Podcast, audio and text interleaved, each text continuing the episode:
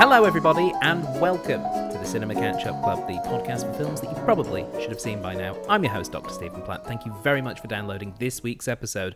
And this week, it's 1980s week. Why? Because I've been watching Stranger Things. That's right, we asked you at home to pick your favourite film from the 1980s for us to review on this programme, and you have chosen The Breakfast Club. Joining me as always, we have someone who has seen the film before and someone who has not. Our guest who has not seen the film, it is Dr. Sarah Courtis. Hello. How are you, Dr. Sarah? Oh, I'm pretty good. How are you, Dr. Stephen? Not too bad. When we last left you on this podcast, you were in the 1980s with E.T. I seem to be living in the 1980s at the moment with all these podcasts I've been on. Yes. It's almost as though saying the sentence, I don't watch 80s movies, has guaranteed... I said it 3 times in the mirror and this is what happens. Yes. It is guaranteed any time an 80s film comes up, you are top of the list now. It's like, let's get in there. So what do you know about The Breakfast Club? So is this the one where they do the dances? There is dancing. Okay, but I seem to recall seeing some GIFs of people doing funny dances. It's not dirty dancing. I don't think there's any dirty dancing. No, in this. Just like weird people in detention, like doing dances. Yeah, weird detention dancing. Yeah, the elbows. Yeah, the elbows you were doing that no one can see. It was great. This is not a visual medium. Yes, this is that film. Cool. So what do you know about it other than the dancing? I mean, do they eat breakfast in this club? I mean, you would assume. I'm assuming they actually don't, that it's actually trying to lull me into a false sense of security. I should ask, because I thought of this question on the way down. If you were in a breakfast club, what would be your breakfast du jour? I guess, what's your favourite breakfast is probably the easier way of asking that question. Much easier. Yeah. What's your favourite breakfast? Thanks for the layman terms there, Stephen, because otherwise I wouldn't have known. I like myself an all-day breakfast. I'm a big fan. I'm a millennial, so it should come as no surprise that a smashed avo with poached eggs is my favourite all-day breakfast. Okay, well, I don't know if there is any smashed avo in this film, but we will find out. Luckily, we have someone who has seen the film. It is Georgia Smith. Hello. How you doing, Georgia? I'm good. Happy birthday for yesterday. Thank you. And for people at home, it was probably about a week ago by the time you're hearing this, but so happy birthday, feeling fine, living life, all going well. Staying under 30 for one more year. Yes. Yeah, keep pushing it back, because honestly, your knees just, they go. They've already had 3 operations. Ooh. It's not looking good. Well, no, it's not. Joining us for the final year of upright walking, it is Georgia Smith. Georgia, The Breakfast Club. Yes. You have seen this film before. I have. So many times. So is this this is I'm the G train and this is in one of my carriages? Is this one of those films? Definitely one that I've like, it's not necessarily like I wouldn't put it in my favourite films, but it's one that I've watched a lot because it's very easy watching and it's a great time. Mm. Yeah, I really enjoy it. Don't know if it's like up there, like top 5, might be like top 15. Top 15. Okay, so it's. I mean, there's a lot of films in the world, as true. This podcast has proven over the last few years. It's true. Top 15's pretty good. It's pretty good. Yeah. So, in a vague, non-spoilery sort of way, what is The Breakfast Club about? Kids in detention on a Saturday. Scandal. Are they in France, where school is on a Saturday morning? Is this what this is? No, it's somehow like extra torturous American high school. Is that even legal? Who could say? Maybe in the 80s. I don't know what was legal in the 80s. I wasn't born yet. I mean, you did just have your birthday. You're still under 30. Yeah. So I guess, because I have seen this film once, and it was many years ago. I was probably a teenager. I was probably someone going, a Saturday detention. Oh, it was like treating it like a horror film. But what is it about this film that draws you in for it being kind of that really comfortable experience you want to keep going back to? I think I watched it like at 14 or 15 for the first time. And then when I was choosing a film to study, I had to like compare and contrast 2 films in my media studies in like either year 11 or year 12. And I chose The Breakfast Club, and then my teacher made me choose Perfect Score, I think it's called, which is like early ScarJo film.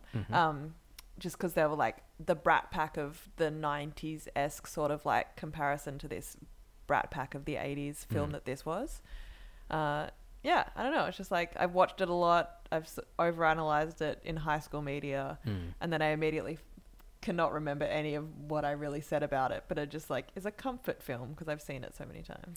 And speaking of comforts, if you were in a Breakfast Club, what would be your... Now, I've done it again. I've asked the daft question. What is your favourite breakfast, Georgia? I don't know, maybe like bacon and hash browns. I can't eat eggs, so that sort of like rules out half the breakfast foods for me. I also love a pancake. Pancakes are good. Pancakes quite good. Yeah. I was at a... kind of like a work training event this week, and one of the icebreaker questions was what's your favorite breakfast, or what did you have for breakfast that day? And I had very frivolously made a bacon sandwich for breakfast that day. And when I said I had a bacon sandwich, a room of 30 people just went, oh, like oh my, that's something we can do. Like, yes, we have this power. If you want bacon sandwich every day, probably not good for you, but you have it in your power. That would be up there for me in breakfasts. I would also say porridge with a banana cut up and put into it. I quite like. That's very cozy. Yeah. But also that question of what did you have for breakfast today is very different to what's your favourite breakfast. Because for me, I have a favourite breakfast, but I usually don't eat breakfast. Yeah. See, porridge with banana is not my favourite breakfast, but it's the one I am most capable of making half conscious. That and cereal. I'd believe that. Yeah, they're the I eat a lot of Vegemite toast when I have to get up. Yeah, toast's pretty good, but I feel as though, and we will get onto the film, guys, but I feel as though like banana and porridge and toast are very much winter breakfasts. Like when, particularly in Australia, when you've got like you wake up and it's already 30 degrees, you don't want to add extra heat into your day. So yeah, at that point, it's just like, I don't know, some ice with some sugar sprinkled on it. That'll do. I mean, I'm a walking heater.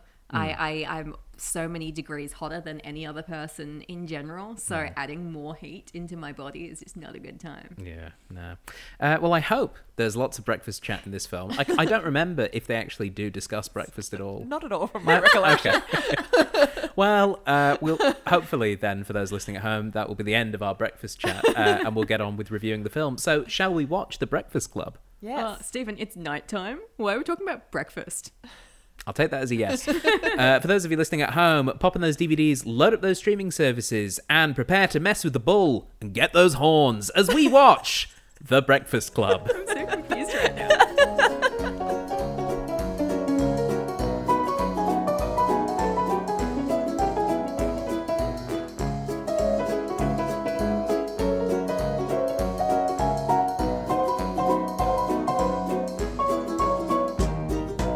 Welcome back, everybody. We have just finished watching The Breakfast Club. And by we, I of course mean Georgia Smith. Hello. And Dr. Sarah Courtis. Sup? Dr. Sarah, it was your first time watching The Breakfast Club. It was. What did you think? So many things. Mm-hmm.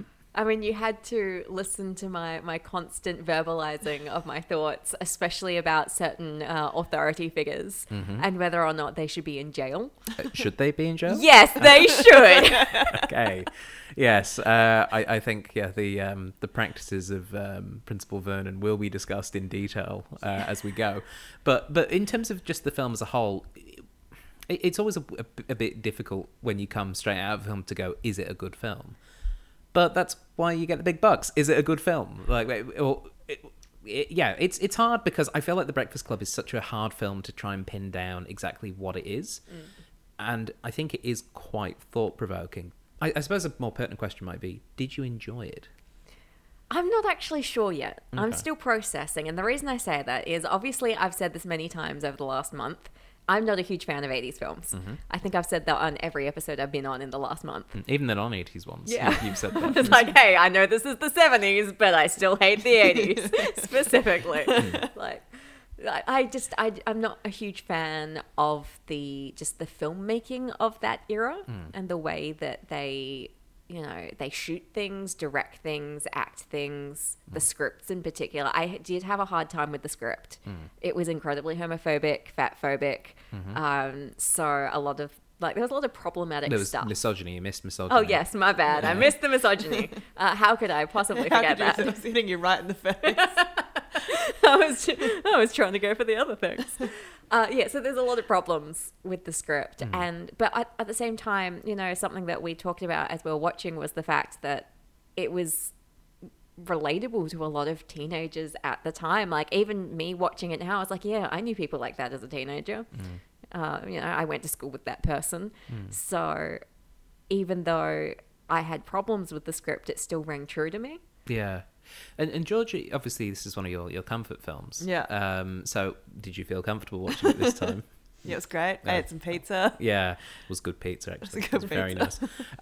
But the, yeah, how was it watching it this time as a newly minted 29-year-old? Yeah, it was really interesting because I haven't watched it in at least a couple of years, I think.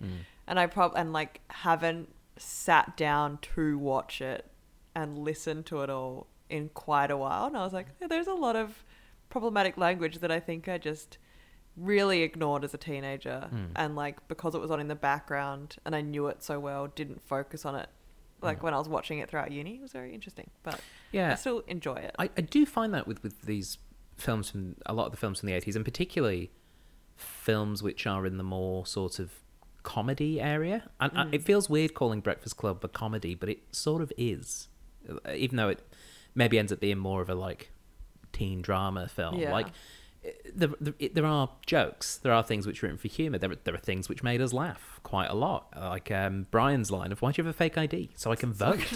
That was great. It's my favourite line in the film and always has been. Yeah, but it is interesting when you look back at comedies from that time period where, particularly in American comedies, there were uses of terminology which are certainly not acceptable now, 40 years on. I'm thinking specifically of the F word that... Mm-hmm. rhymes with maggot, because I'm not going to say it, but that is a word that was really common in 80s comedies. I remember when we did Mel Brooks's History of the World Part One a few years ago on this program, there's a throwaway line that Dom DeLuise says when talking to a character where he basically goes, okay, F word, what's next, in the middle of this scene where he's talking to a character who's being portrayed as homosexual. And when I first saw that film as a teenager, it went completely over my head because it was in the middle of this scene.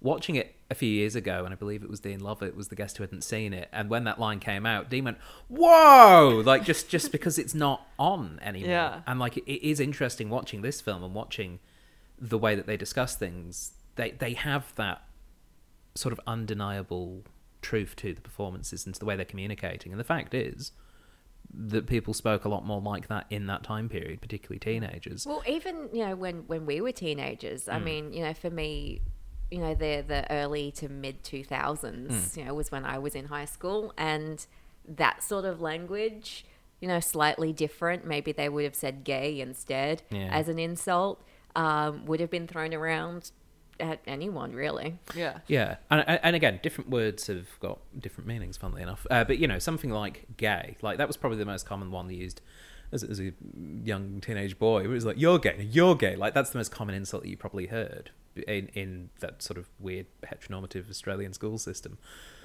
But we used other words where I go, I do wonder if the word like pufter or puff will become similar to the F word that I'm not saying, and I might not be aware that it may already be a word that you can't say in some places. Or like, I do wonder about how that language evolves. And yeah, it did stand out. It was one of the things that really stood out from this film. Watching it was, our attitude towards language has changed quite a lot in the close to 40 years since this film was released. Yeah, and really like my listening to things has changed a lot in even the last like 5 or so years. Like none of that language made me bat an eye when I was in high school watching that film for the first time, and now I'm like, there's just a few words that I just don't know, and some really ableist language as well that was just like off the cuff, just thrown in there. I was like, I would not say that word ever. So yeah, and it does it detract from the film for you? Is it something that makes this not as good a film, taking into consideration the fact that it was made at a time period where that language usage was not something that was socially frowned upon as much? Yeah, it does make me uncomfortable. Yeah. Just how casual it is. Because, you know, it's making an assumption that, you know, being queer is bad, or, you know, being disabled is bad, or being fat is bad. And it's making those judgments about people that I just don't agree with, you know, in whatever context. Yeah, I mean, it is very hard to kind of divorce yourself from that thought process of like, if John Bender turned up today the character jumped out the TV and was walking around and doing all the most of his behaviours I wouldn't be happy with, but those ones in particular I might be going, okay buddy, yeah, that's not super great, get out my house. But it's interesting because speaking of that character, you know, I spent the whole time going, I know that kid, like I grew up with that kid, I understand him, like I as a teacher taught that kid and I just want to help him. Yeah, I was a lot more sympathetic to him this time watching it than I last watched this when I was in high school. And I think maybe because I was in high school and I was like, oh, I know people like this and they're a nightmare. I just don't want to be around that person. I guess I didn't really take to the John Bender character that much. This time you're like, oh yeah, no, he's got a lot of troubles. I mean, they all do, but he's sort of the one that's most obviously wearing his troubles. Him and Alison are the two that are really sort of openly wearing their troubles, but in very different ways. Yeah. It's such a weird film as well because it just sort of ends all of a sudden, and I was really surprised when the film ended when they're walking out the school. I'm like, what? There is no wind down. Yeah, it's like it just we're done. What? But that's also how detention works. I wouldn't know. Ooh, I've never been in detention before. No, actually, yeah, fully admitting, yeah, no, I was a real nerd at school. I wasn't as cool as Bryan was in this film. Look, I'll admit, I had detention once and it was a whole class detention. I had detention so many times. I was still a nerd. Yeah. I just talked back too much. I was too opinionated. You messed with the bull. You got the horse. I didn't talk back at all because I just didn't talk. Mm. So that could be my problem. Yeah. No, I was just a little nerd. That was my problem. Yeah, you were head boy. I was head boy, yes. Nerd. I also won I won my school's citizenship award for just being really nice, basically. That tracks. Yeah. Meanwhile, I was sport captain. That still surprises me. You're one of the least sporty, not least athletic, but least sporty people. And least athletic. No, I'm trying to cut you some slack here. No, don't cut me any slack. I did not deserve that position. But yeah, I think it's really interesting as well, watching this film, that where they have these 5 characters that are in 5 sort of social archetypes in school. There is the jock, there is the nerd, the princess, as it's called in this, the criminal, and basket case. And the basket case, thank you. Yeah, I was like, and whatever Alison was. But I do think it's interesting that very quickly this film establishes that they're not those archetypes, not fully, and that those archetypes have very much been put on them by their community as well as subsequently by themselves. And it's just very compelling. It was just very, very interesting seeing how they sort of were very quickly not those identities when it was just the 5 of them, and they were starting to talk and they were starting to get past those boundaries that they had on each other and on themselves. And I guess maybe that's why this film feels like it just happens very quickly, because there isn't really there is a ramping of tension, and we do get to the big scene where they all confess deep feelings that they've not exposed so far throughout the film, but it just sneaks up. It really does sneak up. That it's not like a classic first act, second act, third act sort of drama. Yeah, and I guess Sarah, as the first time viewer, did you enjoy that? Did you enjoy it not having a classical sort of, or at least not an obvious act structure? I mean, there was a bit of structure there that you know, you could see, but I think the focus being on character was what I expected, because obviously it's, you know, that locked door scenario where you stick a bunch of characters in a room and wait for them to break down, because inevitably it always happens. That is the rule of drama. So I knew from the beginning that we'd have the breakdown and they'd all confess their whatevers by the end, and it would be emotional and all of that. So I already saw the way that it was going to be structured, I think. Okay. Whose story did you connect with the most? I'm curious. Like, was there a character who you were like, yeah, no, this is the character that I'm drawn to the most? Okay, so I just, as you were talking about a minute ago, had a real moment of realization. So the whole time we were watching Alison, you know, the quiet one in the background, I'm like, oh, I like her so much. Why do I like her? So she's so cool. And I realized it's because she reminds me of a girl I had a crush on in high school. Oh, really? Yeah. Ah. And because I used to hung out with the queer stoner group. Yeah, that tracks. Yeah, so we were also talking about, you know, our high school sort of, you know, situations before, and yeah, I went to the international school, so it was a very sort of rich nerd school. If you were a local person, you're a nerd, otherwise you're an international student. So everyone there fell into that nerd category, so we couldn't bully each other for being nerds, right, because we all were. So yeah, I hung out with the group of weirdo, you know, queer kids who, you know, they did have drugs in their lockers, which is why when that scene happened, I was like, this looks familiar.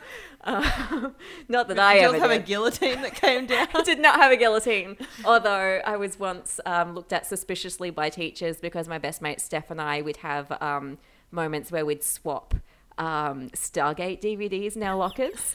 And it looked like we were doing a drug deal. So we very nearly got in trouble for doing drugs. Turned out it was just Stargate. What's this you're watching? Bah, you should be watching The Next Generation. Watch that instead. Get this crap half-cut sci-fi out of here. Get some good stuff in you. Yeah, so that's what we did as teenagers. Oh, you are such a nerd. It's wonderful. It's wonderful. But yeah, that's why I connected with that character so much, because I'm like, she just looks so familiar. Why? And yeah. That's who she reminded me of. I mean, she is the best character in the film. Like, it's so good. It's kind of undeniable. Because they're all really good. Like, the acting from everyone in this film, even Carl the janitor, who kind of feels like a bit of an why is he here sort of character, maybe just to give someone for Vernon to drink beer with for a few hours. But even him, like, he's got a bit of bite to him. Like, he kind of bites back when they're like, how do I become a janitor? And he's like, oh, yeah? You think this is great? Well, screw you. Here's what I think of you kids and your puking and your stories. But yeah, the character of Alison, I think, is just... Yeah, she's very... Ally Sheedy's very good. She's so good. Yeah, she's just incredibly watchable. You even having seen the film before, it's kind of like, I'm not sure what she's going to do next. I'm not sure what specific action she's going to do. And even when she leaned across and took John Bender's knife from the desk, like just in the background, she's a little klepto. Yeah, it was wonderful. It's just such a fun character. Was there a particular story you were drawn to this time, Georgia? Having seen this film several times, and I still really just like Bryan. Mm. I just think Bryan's real cool. Yeah, he's cute. He is cute. Yeah, I love that he wants to vote. And accidentally made himself 64 on his fake ID. Yeah. Bryan's quite an interesting one, particularly, obviously, with the reason he got in detention was because he was going to commit suicide, and apparently that's a detention offence. Well, I mean, it was for having the gun in the locker. And also setting the locker on fire. Yeah, because... That melted locker at the beginning. Because it was a flare gun, yeah. But, yeah, I do find it really interesting... Again, talking about things which maybe we sort of aged out of. That whole discussion around him wanting to kill himself was dealt with in a way that I felt was quite realistic in terms of how teenagers would talk about it, because they lack an emotional maturity sometimes. But it did also ring a bit not true. It like the concern for his... welfare didn't seem to be as present as I would assume it would be. Talking to teenagers today, they'd be all over that. Like, I've got teenagers who I teach, and like they are so down with all, you know, mental health, everything.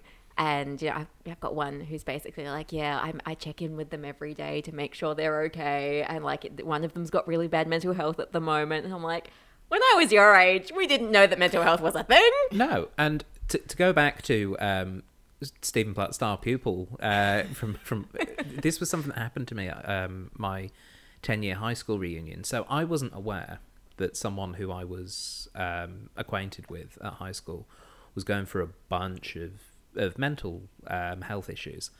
And I had seen them for the first time at this reunion. So it had been 10 years since we'd seen them. And as we were leaving, Ellen was there, my wife, who I didn't go to high school with, and so she'd seen me with all these people I was friends with, and it was nice.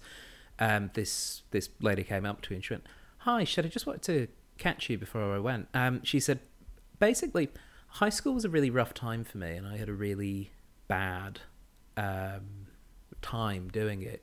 She said, "But you were always very nice." So she was like, we weren't really like good friends or anything, but she said, "You just always said hello in the corridor every day," and she was like, "I just wanted to know that was really nice, and I kind of needed that." And I was like, "Oh, thank you, it was really nice." Meanwhile, Ellen's just like crying behind me, going like, "What did you do to this school?" kind of thing. But yeah, it was yeah, like, but the thing is like at that time, as 16, 17 year old me, I was not aware of anyone having those sorts of issues, because the way that we talked about mental health when we were in high school in the 2000s, it wasn't as much in the zeitgeist, in the common knowledge. Like, you were aware that there was, from my experience, I was aware that mental health was a thing, but it seemed to happen to other people, and even not really people who I knew that well. And I know now that that's a big old lie. I was just very ignorant of it, and that it wasn't communicated to me. And I think it's really interesting looking at this film, talking about it. It feels sort of similar in that sense, where they all know that they're troubled, and they're all troubled by things, but they do feel quite ignorant of what bad mental health is, to an extent. Mm. And it was sort of going back to that sort of our own experiences as kids. Like, I know for a fact, looking back, that I was on a watch list at one of my schools. Okay. Because, you know, I'd have counselors just randomly like take me out of class, like, "Okay, so, you know, do you want to talk? Like, you know, tell us all about, you know, what you're going through right now." I was like, I don't know, things are a bit rough, but that's what life is like, right? But, you know, it was the sort of thing that I wouldn't have even thought about talking about with my friends. Like, I self-diagnosed myself as having depression at 12, and then got it confirmed like many years later by mental health, you know, actual professionals. Who were like, "Oh yeah, you know, you've probably had this for a while." I'm like, "Yeah, no shit." But it just wouldn't have occurred to me to talk to other teenagers at the time about it, because how could they possibly understand and shit like that? Yeah, it just wasn't something you talked about. Yeah, my school had a lot of stuff going on, so I feel like we were like in a different sort of like area where we were like starting to talk about it, because we were like, no one is, and we need to, and it's getting to the point where we have to talk about it. Yeah. So there's too much going on. Yeah. And again, it's not like the focal point of this film. Yeah, but I do find it really interesting how it's broached upon. And I feel, again, if you were making an equivalent of The Breakfast Club today, something that was looking at, you know, 5 people that don't really talk to each other all getting together and learning that they have more in common than they first thought. I feel as though that mental health and how they approach mental health would be maybe more front and centre in the film, perhaps. It's, yeah, I don't know. It's just really interesting. Like, I was a lot more invested in all of their stories. I'd forgotten that Emilio Estevez was even in this film, but now I'm like, yeah, the character of Andrew has got some really like choice scenes, and some really, there's a lot going on with that character, which I just hadn't really remembered from watching it previously, because I was too busy being distracted by John Bender pumping his fist in the air, or Vernon giving people the horn or something. Please fire that man. Okay, we should talk about Principal Vernon. Principal Richard Dick Vernon, Sarah. Look, being a high school principal is hard, and he was clearly keeping those rabble-rousers in line, wasn't he? Sure. Okay, truthfully, what a bad teacher. So bad. Oh my God. Like, every time he said anything, he should have been like either fired or been sent to prison. Like that scene where he's got, John Bender on his own. Yeah. Everything that came out of his mouth should have sent him to prison. Mm. And the way that, you know, he's got a kid literally cowering on the floor and not responding because his, you know, he's basically like shutting down because of his trauma. It's like, yeah. And now this adult is yelling, punch me, I'm going to punch you. And, you know, this kid obviously comes from a terrible family life. Mm. That's how you're going to engage with him? Please send him to prison. Yeah, it's so fascinating because obviously the 80s movie trope of the super vindictive principal is not specific to this film. I mean, Ferris Bueller's got a fantastic one, trying to catch Ferris out the entire time. And even though there are, you know, some slightly problematic elements with that, it's much more the principal in Ferris Bueller is almost like Dick Dastardly, basically, just going around going, I'm gonna get him. Yeah, whereas in this, he's a psychopath. He's just... He shouldn't be allowed near kids at all. Or, you know, other human beings. Yeah. And it's... Yeah, even the way that he reacts with the interacts with the janitor, you're like, this is just... He's just unhinged. It's just not okay. I really liked how shady he and the janitor were with each other, though, because we get the sense the janitor's a little bit sus. But then when the janitor catches him snooping for the files and he's like, what are you going to give me to keep me quiet? It felt like I was in a 30s noir film all of a sudden. It was great. But Vernon's just... I know it's exaggerated, obviously, because the film really needs an antagonist for the sense of danger or drama to be there. But I feel like it was maybe turned up a bit high. Just a bit. Look, I've been a teacher for 15 years, and I've worked with a lot of troubled kids in that time. And if I had done even one of the things he had done... I would have been fired. Not adapting mess with the bull, get the horns is your new catchphrase? Funnily enough, no. Again, fired, jail, whatever. It's not a good catchphrase. He said so many things that were just ever so slightly like double entendre as well. He was like... grab wood. Yeah, grab the wood. Grab the wood. What the hell? It was just telling him to take a seat, but there was a way to say it. Yeah, like, hey. And why weren't the 16-year-olds sniggering at that? Because 16-year-olds would snigger at that. Yeah, I think there was just so much. I was sniggering at that. There was so much to choose from. They probably were all sniggered out by the time he said that. Yeah, he's a real piece of work, though. And it's really unsatisfying that he gets no comeuppance. Yeah, the only satisfying thing that happens to him is that his coffee spills all over his sandwich. Yeah, and he's got orange in his mouth. Yeah, and he's going, oh, basically. And his coffee looked like Vegemite. Yeah, it looked slush. Like, it was like just coffee. Really. It looked like it was breaking out. It was some sort of living creature that was trying to get out the flask. It was awful. I'm presuming he made it himself. I'm presuming he's not married based on just how horrible. Oh, I reckon he's one of those guys who married his high school sweetheart and is horrible to her. Yeah. Yeah. Terrible, terrible man. Great performance.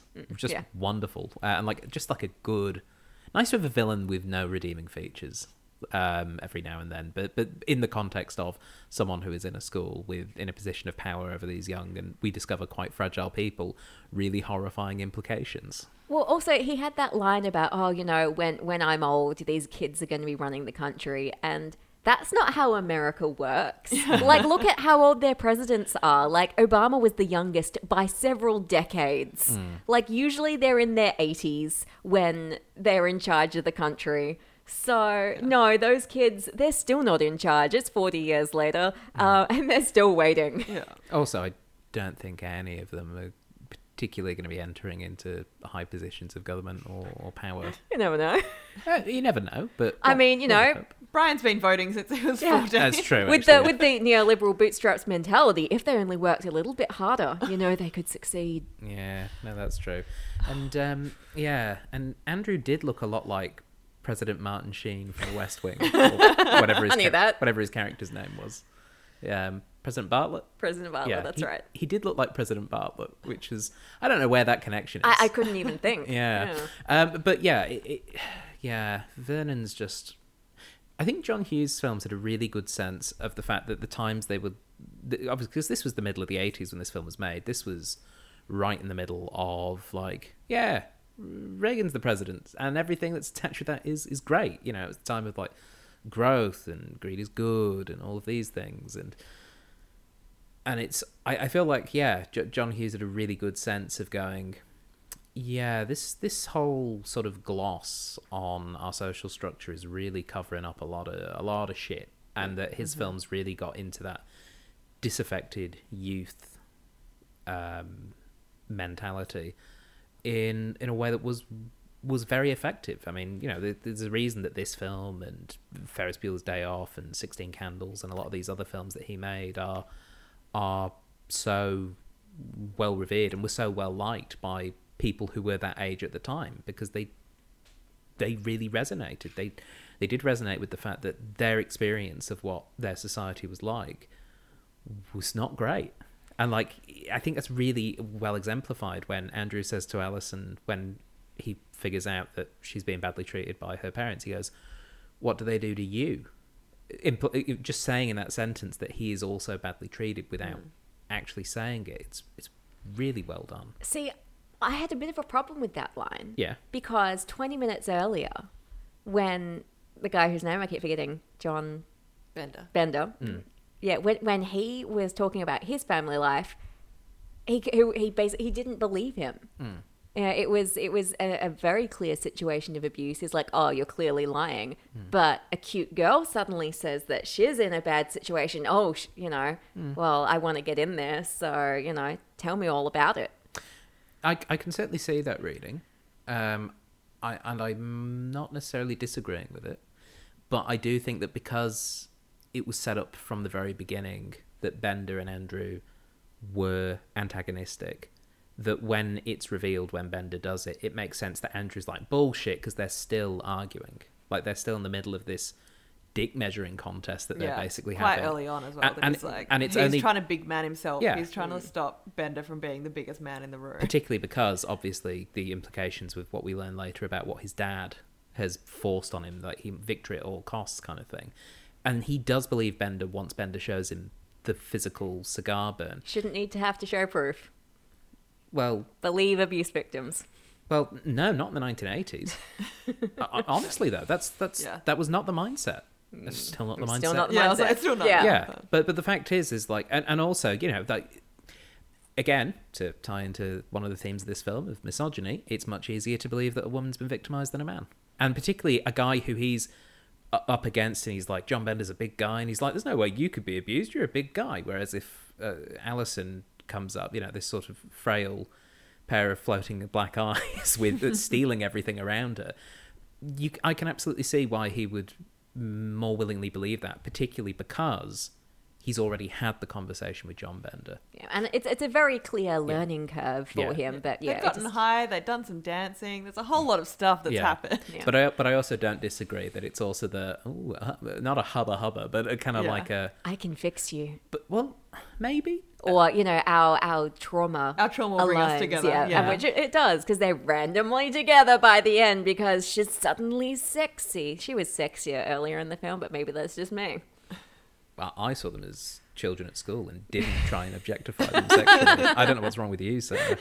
But you are right. He does. They do the very sort of classic thing with the 80s where somebody has a makeover and all of a sudden they fit the social norms that they're all trying to reject and they like them more. And that it does ring a bit hollow. But the fact those two characters connected doesn't necessarily ring hollow. Just the way it's presented in the film makes me go, quick, we've got to get someone together. Well, they got two sets of people together. They got three. Bryan got together with his essay. And, we had Bender and Claire, which I totally bought much more as the... Oh, that was there from the very beginning, though. That was always going to happen. You know, as the car crash relationship where it's like, yeah, my dad really won't like you, tee-hee-hee, like that kind of thing was like... That worked really well for the attitudes of those characters.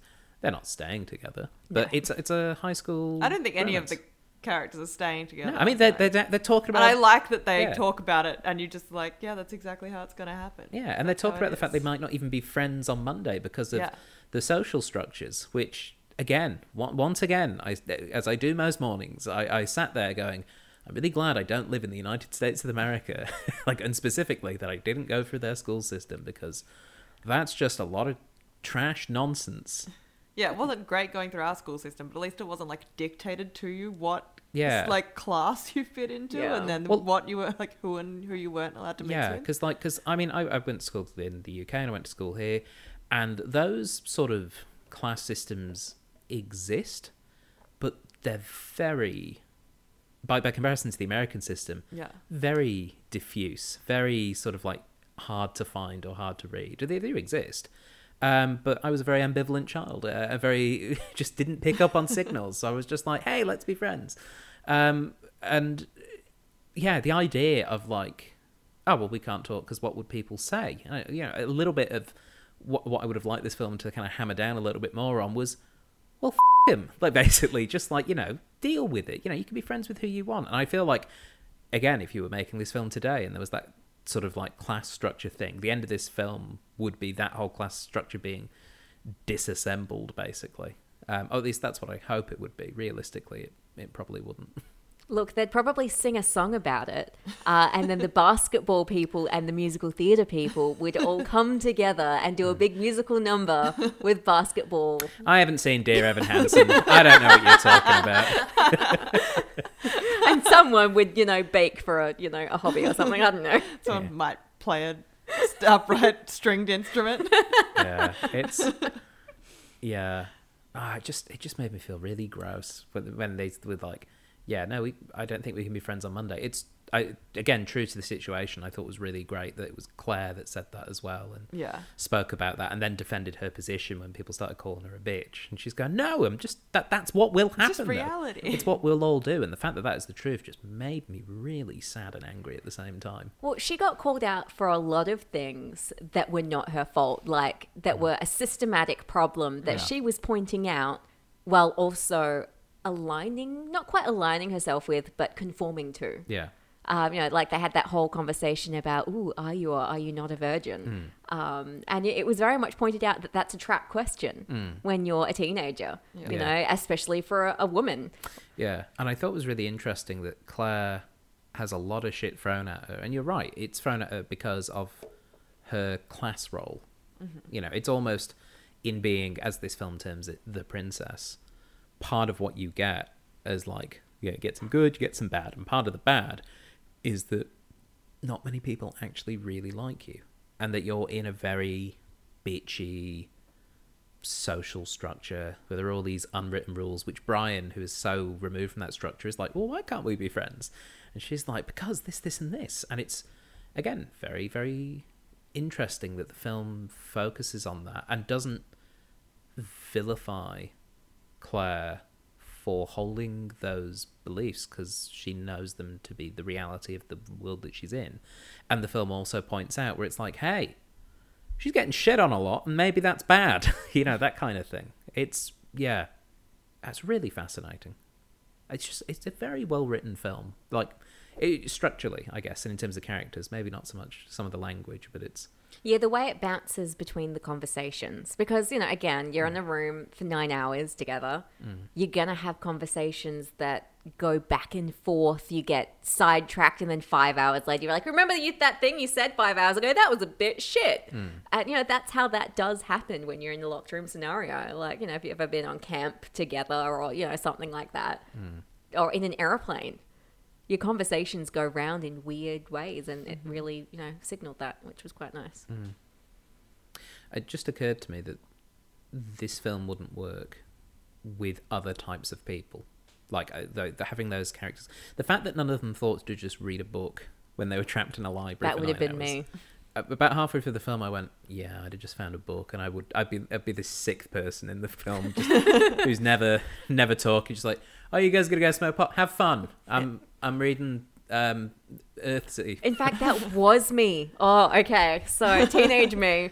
So again, yeah, I hung out with, you know, the druggy crew quite a bit, and we'd have free periods.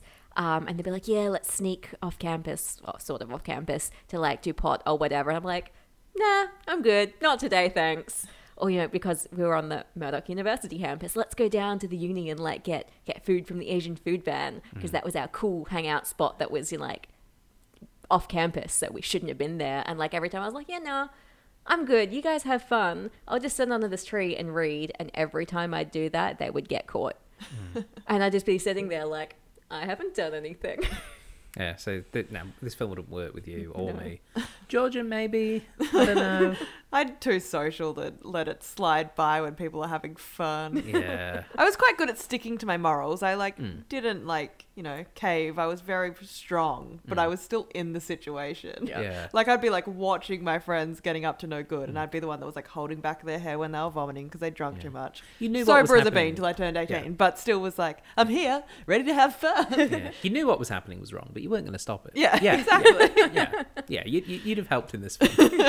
You'd have been fine to be in the cast. Us less so. And I'd just been cleaning up around them, just like watching it happen and being going, Alison, you left all the tampons you stole. They're still here. So many tampons. It was a lot. It was great, but weird. Look, you never know what situation you'll find yourself in. That's true. Yeah, that's true. Always be prepared. Always got to be prepared. Would you guys like some trivia about The Breakfast Club? Please. Would we? Okay. All of this trivia is sourced from IMDb, so if it's not true, don't blame me. The first bit of trivia is that the scene in which all the characters sit in a circle on the floor in the library and tell stories about why they were in detention was not actually scripted. They were given the beats, essentially, of what was going on in each of their characters' lives and what they had to get to, but they were told to ad-lib it. Nice. So that's impressive. There was quite an improvisational quality to a lot of this film, but that scene in particular, they went... Yeah, the language that you as late teens / people in your early 20s are going to be providing is going to be much closer to the real experience than me, John Hughes, middle-aged writer guy. So, and it worked. I mean, I remember sitting there during one of the big monologues going, yeah, that's a monologue. So, you know, it worked quite well. Yeah. Judd Nelson, who played John Bender, tended to stay in character even when off camera. There's a lot of trivia, I'm going to say, about John Bender behaving like a real prick, just to everyone in general. And I say John Bender, not Judd Nelson, because he was just being John Bender. But it did involve, he did bully Molly Ringwald quite a lot, who played Claire, partly because his character bullied her a lot for the first bit of the film. It's called acting. You should try it sometime. Yeah, and that's just it. He was a bit method.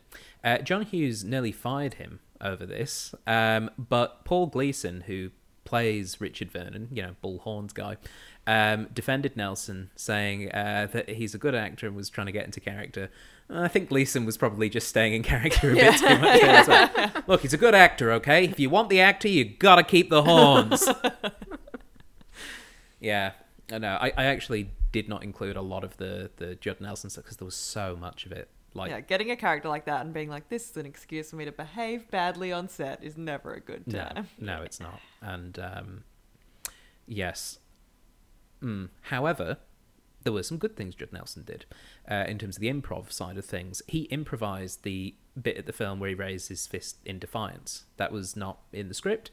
He was supposed to just walk into the sunset, basically. And they did a couple of takes. And then in one of them, he just did the fist thing, just went, I'm just going to do this. And they went, you're actually doing something. Let's use that, I guess. Again, acting. Who knew that was a thing that would be good? Yeah. It was originally suggested that there would be several sequels to this film occurring every 10 years in which The Breakfast Club would get back together. This did not come to pass, due in part to the volatile relationship between John Hughes and Judd Nelson. Hughes stated that he would never work with Nelson again.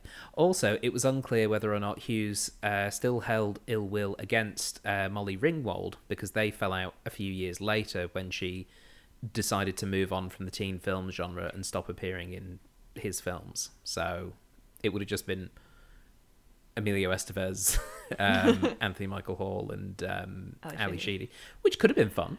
Road trip with those three could have been. I'm glad it didn't come back. Yeah, I think it's needed to be standalone. Yeah, and it works. There's no way it was going to get better in the second time round. Yeah, like Vernon's Revenge, where he's just like they're all working in their mid-20s, and then he turns up going, "It's time to look after me. I lost my job. I was imprisoned." The dandruff that Ally Sheedy, shakes onto her pencil drawing for the snow effect was achieved by sprinkling Parmesan cheese and not actual dandruff cereal. It was still gross. Yeah. Parmesan cheese is almost worse, to be honest. Yeah, Ally Sheedy did, however, really eat the sandwich that was filled with pixie stick dust and unrefined sugar. So gross. Yeah, and she put in as many crunchy things as possible to make the biggest crunch sound and committed, which was... Good committed filmmaking. The theme song, Don't You, Forget About Me. I don't think you can say it. You have to sing it when it comes up. Was written for this film by Keith Forsey. It was a number one hit for Simple Minds, who performed it. Billy Idol and Bryan Ferry turned down offers to record it for the film. Billy Idol did subsequently record a version of it for his Greatest Hits album in 2001. The song was also turned down by Chrissie Hynde of The Pretenders, who then suggested they offer it to the band that was fronted by her husband, which was Simple Minds. Mm.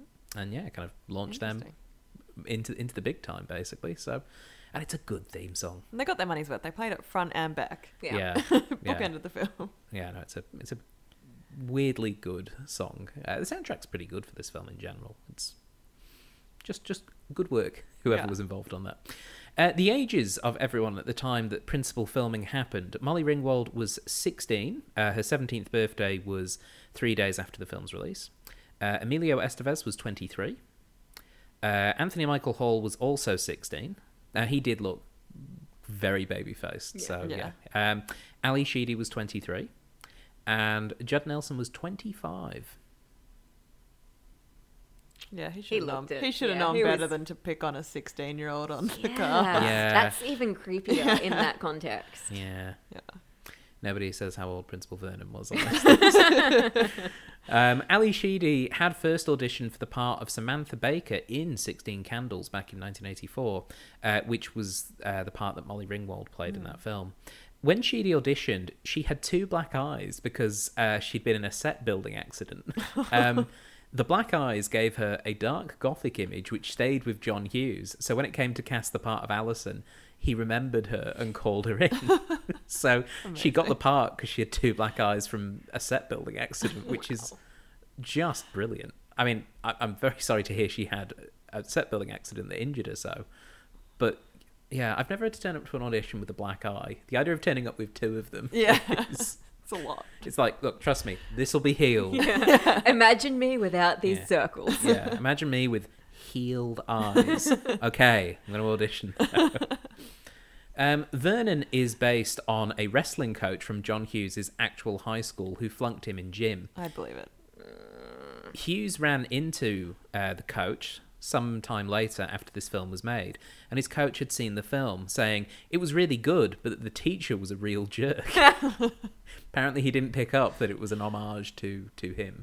Oh, that sounds like teachers I had once. Exactly. Yeah. So it's saying I'd believe it, that he's like, I can... Yeah, this is bad. Let me show people how it's bad. The setting of the film, Shermer, Illinois, is a fictitious suburb of Chicago, which is the setting for a lot of John Hughes' films. Weird Science, Ferris Bueller's Day Off, 16 Candles, Pretty in Pink, and National Lampoon's Vacation all take place in Shermer, Illinois. Kind of like the MCU of the 80s. Yeah. John Hughes said getting the film greenlit by Universal wasn't easy because the executives complained that there were no bare breasts, no party scenes, no guys drinking beer, or other things that they thought a teenage picture needed at that time. So the face I'm making right now... Yeah. Is one of great concern and horror. Have you ever seen the film Porky's? No, that doesn't surprise me. Funny that. Porky's had all of that in it, and that was basically the whole film. And Porky's was one of, like, the iconic go-to teen films for quite some time in American culture. It was American Pie before American Pie, like 20 years earlier. I didn't watch that either for some reason. I wonder why. And so a lot of the teen films in the 1980s were... Porky's butt. So it was like Porky's butt set here, Porky's butt this. Have they ever considered that original ideas might be better? Well, fiscally, those films always made money because they had the offer of, and I'll quote again, bare breasts, party scenes, and guys drinking beer, which are the three elements to any great film. Look, as my own teenage self, I can't think of any situation where that occurred. So... Can't relate. Georgia, you're not making a lot of noise, but you're looking sus. I went to a lot of high school parties, which were like with my friends, so tamer. But, you know, we weren't having pill popping Fridays like some of the other kids that I went to school with before their parties. But I saw photos from those parties. You saw guys drinking beer, I presume. Yeah. Ooh. I went to maybe one or two of those sorts of parties where, you know, there was beer or UDLs or whatever. Yeah, but John Hughes trying to get this film made... had that issue where, yeah, the executives were like, I don't know. These kids in a school environment. These kids in this library don't want to get their tits out? Did they get their... Did we see tits? And some of these actresses were underage, so how about we talk about that underwear scene? Well, I was going to bring that up, is I do wonder whether or not the one very sudden crotch shot we get from John Bender's perspective when he's hiding under the table of Claire's knickers was John Hughes having to, and I've thought the phrase, so I'm going to say it, throw a bone to the executives. I mean, that's just gross. I seem to remember, was it 16 Candles with the whole subplot about stealing the knickers? I can't remember. I've only seen 16 Candles like half once. There was a John Hughes film where there is an entire subplot about some teenage boy trying to steal some knickers from like the hot girl in school at like a prom or something as like a dare. And I can't remember which one it was, but there was like a running theme of knickers in these films, which... Sarah, yeah, the face you're making is probably does more than words can say, which is unfortunate because this is an audio podcast. As you keep reminding me, next time take a photo or something. Yeah, that knicker shot was incredibly uncomfortable, and I'm assuming they shot that either with an adult or a mannequin, or basically just not someone who was 16. Yeah, but I'm assuming out of a place of hope. I don't actually know how they achieved that scene. I don't know, the implications are just icky. Yeah. No matter what they did. Yeah. But still, at least there weren't guys drinking beer. Oh wait, no, they were. They were in the basement. They were just in the basement. I wonder if that was his little it was like people drinking beer. We can have a nice chat between the head teacher and the janitor. They can drink beer. That's why the janitor's there. They just needed a beer drinking scene. They needed somebody else who was legally allowed to drink this, because the parents couldn't do it because they were driving. They were dropping off the kids. So, I mean, they referenced the adults drinking in their stories about how shitty their home lives were. Mm. All right, John, you can make your film, but there better be a weird knicker shot. Finally, Rick Moranis was originally cast to play the janitor. Sorry. No, that's just the Rick Moranis alarm that goes off at the first time we mention it in any episode. He grew a thick beard and had decided to play the character with a Russian accent. John Hughes planned to let Moranis reinterpret the character from how he was written in the script, but the producer, Ned Tanen, so vehemently opposed Moranis' comical creative liberties that he had Rick replaced with John Kapelos, who plays him in the film. So the producer was like, basically did a Monty Python and went, no, this is far too silly, and just booted him off. I mean, all these stories about producers and the way they make changes in films or insist on, certain things in films makes me wonder, like, who gave them creative control? They never do anything good in a film. The money gave them creative control. Did you want to see Rick Moranis with a beard? Like, not particularly, but like... What are you doing in confidential files? Because that's what the accent would have been. Yeah. Like, I'd prefer that to the knicker shot. The knicker shot would have still been there. Yeah, it still would have been in there. It's just the janitor. I don't think it's like, we either have Rick Moranis or a knicker shot. One or the other. I don't think that's how it works. Oh, look, this has been a really fun film to go and sift through. So I just want to thank the audience for choosing it at the audience vote, which took place. And if you want to vote in those films, why? Go over to our Facebook page. What? He's doing the plugs before the scores? Yeah, I can mix it up. Ooh. Dad can be fun sometimes. Yes, we can Dad? Be found. Yeah. I'm Podcast Daddy. That's my new nickname. Says who? Oh, no. I'm going to start, mess with the bull, you get the horns. Gross. Talk to the daddy, you get the quality content. That's... No? Okay, I'll drop it. I just thought Podcast Daddy was a nice, innocent term. Sure. Pod Daddy. No? Okay, I won't keep it. But if you want to find out information, vote on polls and that kind of thing, we can be found over on Facebook. Just search for the Cinema Catch-Up Club there. We also have our Patreon, patreon.com/CCEC podcast for extra bonus features and goodies. And of course, we can be subscribed to on iTunes, SoundCloud, Spotify, wherever you get your podcast from. And now, it's time to score the film. Sarah, it was your first time watching The Breakfast Club. What score would you give this film out of 10? Look, obviously I had many problems with this film, but I also enjoyed a few aspects of it. So I think I'm going to give it 5 bits of bologna on a statue out of 10. That's what I was going to say. Nailed it. Okay, well, you've got to think of something else, Georgia. Oh, no. Think. And what score would you give this film out of 10? I'm just trying to think about to score it with. I really was sure that no one else was going to say it. It's like my favorite image of the film. Just the way it falls off. Yeah, it's so good. You just hear like it. Yeah. You just hear it off to the side of the camera when Ally Sheedy's looking at it. It's just great. I will give this film 6.5 tiny bento box sushi with soy sauce bottles. Nice. I love it. Quick, she needs to be pretentious. How do we show it? Get her sushi. Get her a bento box. Yeah, which nowadays I think would be considered quite normal. It's quite normal, yeah. But for the mid-'80s, that was pretty... Just go down to Woolies, grab some there. Yeah. She also got it out of a Tiffany & Co bag, which is just like... Yeah, I didn't know Tiffany & Co did sushi, but there we go. For me, I'm really actually quite impressed with how good the performances were in this film. I think we did talk about the acting a little bit, but I think the acting is very good. I think they do a really, really good job with this. And it's a fun watch. It's a bit of a difficult watch at times. It gets a bit weird, maybe more to do with when it was made than what it's talking about. But it's still... It's very compelling. I found it really compelling, and I really enjoyed watching it. So... I'm going to give it 7 shared diamond earrings out of 10. So gross. I know. Like, get the spray on it. Like, they were so gross, though. You know, they were like the fact he hocked up a loogie and caught it in his own mouth. Don't remind me of that. And the dandruff and the thing. I can't even make the noise Ally Sheedy was making, where she was like biting her nails, but it was making like an unholy, loud clicking noise. It was kind of amusing, actually, that at the same time she was doing that, I was clicking my wrists, making the exact same noise. I was like, oh, hey, it's me. Yeah, no, it's a fascinating film, though. And thank you, Dr. Sarah and Georgia, for watching it with me. Thank you. It was good fun.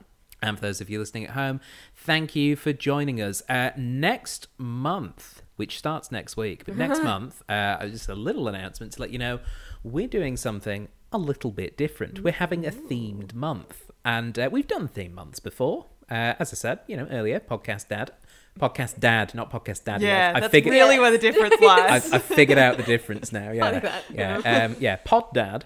Occasionally busts out a theme month, and the theme month for next month is Robin Hood. That's right, we are doing an entire month of films about Robin Hood. You know what the film poll is going to be about in a couple of weeks' time. But yes, so if you're a fan of all things Sherwood Forest, we have a hand raised from Dr. Sarah. Stephen, I've got to put this out there. Yeah, as a kid, I had 2 things I was obsessed with, Arthurian legends and Robin Hood. Mm-hmm. I have all of the Robin Hoods in my DVD cupboard. Yeah, we I think we got that from the fact you stayed in the library instead of hanging out at the Asian food van. I hung out with my history teacher in the library talking about Robin Hood. Yeah.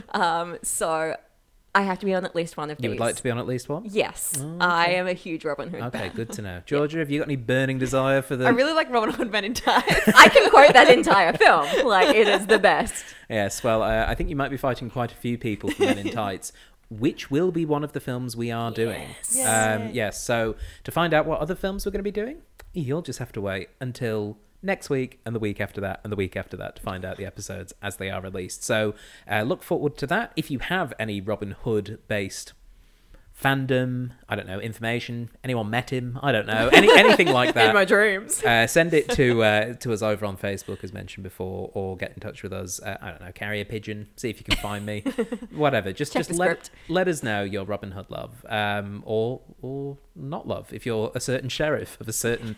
township in England and you're not a fan of him, you can also get in touch. But yes, Robin Hood month starts next week, which hopefully will be a lot of fun. But that is all for this week, so until next time, just walking off into the sunset with my fist in the air. Yeah. Dun, dun, dun. Woo. I can't put the actual music in because of rights issues. Don't you forget about me. Dun, dun, dun, dun, dun, dun. I've actually got my arm in the air. God, this is an audio format. See what you're doing. Dun, dun, dun, dun. I don't know the words except for the ones at the start, which are "Don't you forget about me." I'll have faded this out by now.